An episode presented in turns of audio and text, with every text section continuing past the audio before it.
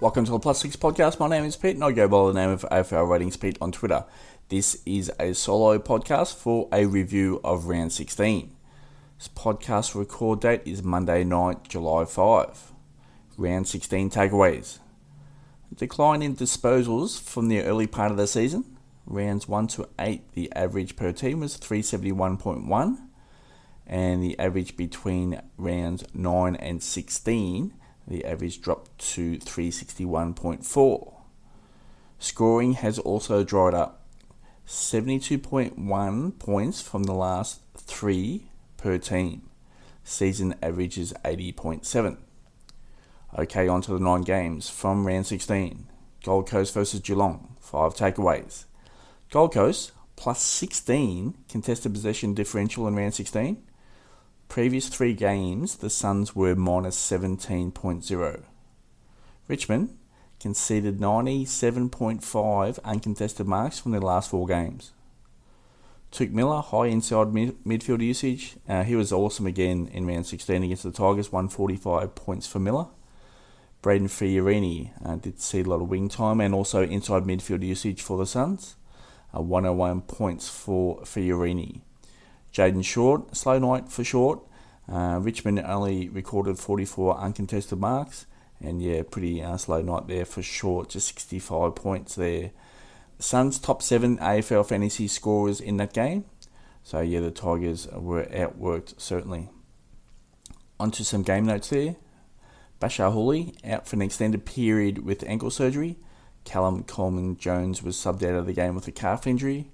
Uh, Shane Edwards was assessed for leg injury in that game as well, and Nick Vlastuin was also assessed for a knee injury in that game. Josh Corbett was subbed out for the Suns, and he's in concussion protocol for this week. On to Geelong versus Essendon. Five takeaways.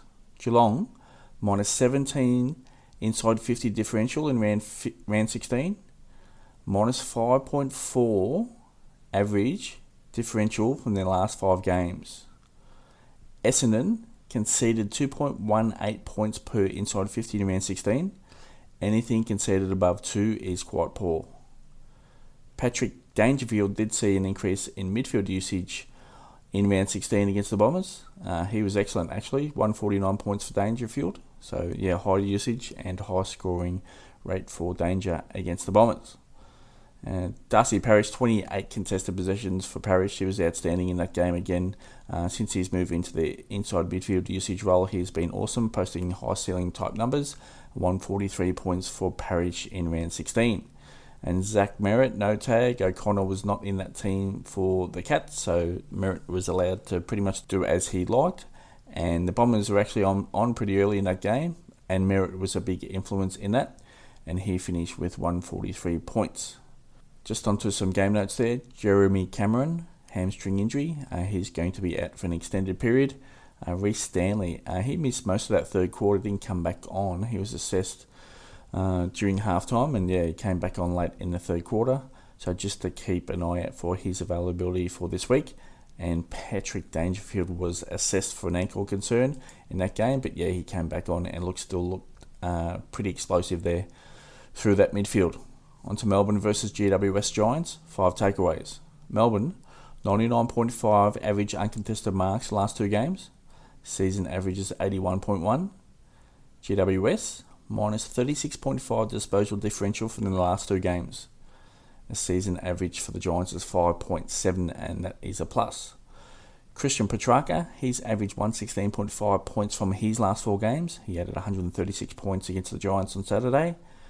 And Josh Kelly has been solid since uh, moving into more of a, a, wing and inside midfield usage role. Uh, he's averaged 113.8 points from his last nine games. He added 114 points against the Demons on Saturday. And Giants did save up uh, Shane Mumford for that matchup against Max Gawn. And yeah, um, with Mumford in that team, uh, he has been involved in six and a half wins and one and a half losses for the season and Gawn finished with 96 points in that game, so it wasn't a ceiling game to be for Gawn. Onto some game notes there. Jack Buckley, likely ACL for Buckley, unfortunately, in that game early. And Stephen Coniglio is closing in on a return for the Giants. Onto Adelaide versus Brisbane. Five takeaways. Adelaide, conceded 26 scoring shots in round 16. Season average against is 24.9, and that is ranked 16. Brisbane, 5.4 average disposals per inside 50 from their last three games. Anything below 6 is quite efficient. Season average disposals per inside 50 for the Lions is 6.2 and is ranked number 1. Dane Zorko, very slow start for Zorko in this game. Uh, he finished up quite late and got there in the end with 97 points. Uh, Zach Bailey was outstanding in that game, obviously running through the midfield in his wing role. And yeah, he hit the scoreboard there as well. So 94 points for Bailey in a very good game. And Jarryd Lyons' numbers without Lachie Neale this year is 117.0, and with Lachie Neale, it's 113.7. And Lyons was outstanding again for Brisbane, adding 133 points. Uh, just onto Lachie Neale there. Uh, he was a late withdrawal with a calf injury, and he is likely for round 17, according to Brisbane coach Chris Fagan in his post game presser. Harris Andrews was assessed for a knee injury in that game, uh, but he finished that game against the Crows. And Taylor Walker looked like a pretty nasty incident for Walker with a neck and shoulder concern, so just keep an eye out for his availability heading into round 17. On to Fremantle versus Carlton, five takeaways. Fremantle plus 12 inside 50 differential in round 16 and didn't win. Completely wasted opportunities for the Dockers against the Blues on Saturday night at the MCG. Carlton 335 disposals in round 16. Season average for the Blues is 352.1, and that is ranked 16. Sam Walsh, shadowed by Caleb Serong for a large part of that game. He played a heap on the wing as well, and that allowed for Matthew Kennedy and Paddy Dow to go into the inside midfield usage. And Walsh was outstanding again for 128 points. Sean Darcy, favourable matchup for Darcy against De Koning, uh, 116 points for Darcy, and he got to work late in that game and got there with a bit of a ceiling game at 116 points. And Nick Newman, without Zach Williams and without Sam Docherty, who's going to miss several weeks, uh, 115 points for Newman across a halfback role. He was going always going to be an outlet player for the Blues on Saturday night, so yeah, just keep an eye out for his fantasy prospects for the remainder of the season. So just onto some game notes there as well. Patrick Cripps um, did injure his foot in that game, but did complete the game. So keep an eye out for his availability heading into round 17. Onto Hawthorn versus Port Adelaide. Hawthorn minus 23 contested possession differential in round 16. The Hawks act actually been quite good since coming off the bye, but still minus 9.9 season average differential for the Hawks, and that is ranked 17. Port Adelaide plus 15 inside 50 Differential in round 16, season average for the Power is at plus 3.6. Ollie Wines, 23 contested possessions for Wines, outstanding season for him, and he's averaged 119.8 points from his last 10 games. He added 151 points in round 16. Tom Phillips, 56 average only from his last three games. He's had zero 100 point games this season. Uh, he's still getting the, into positions, but yeah, not being utilised there out in the wing. He's played a little bit forward there as well over the last couple of weeks, so just 58 points for Phillips in round 16. Miles Bergman played a little bit forward there in round 16 as well. He's becoming a bit of a utility type player for Ken Hinkley this season. Obviously, he can play cross half back and onto the wing, and he can play forward as well. And 13 disposals and two, two goals for Bergman for 58 points in round 16. Just onto some game notes here. Kane Farrell, unfortunately, likely ACL for Farrell in that game. And Zak Butters may return for the Power in round 17. Sydney versus West Coast, five takeaways. Sydney, season high 436 disposals in round 16. Season average of 371.5 for the Swans.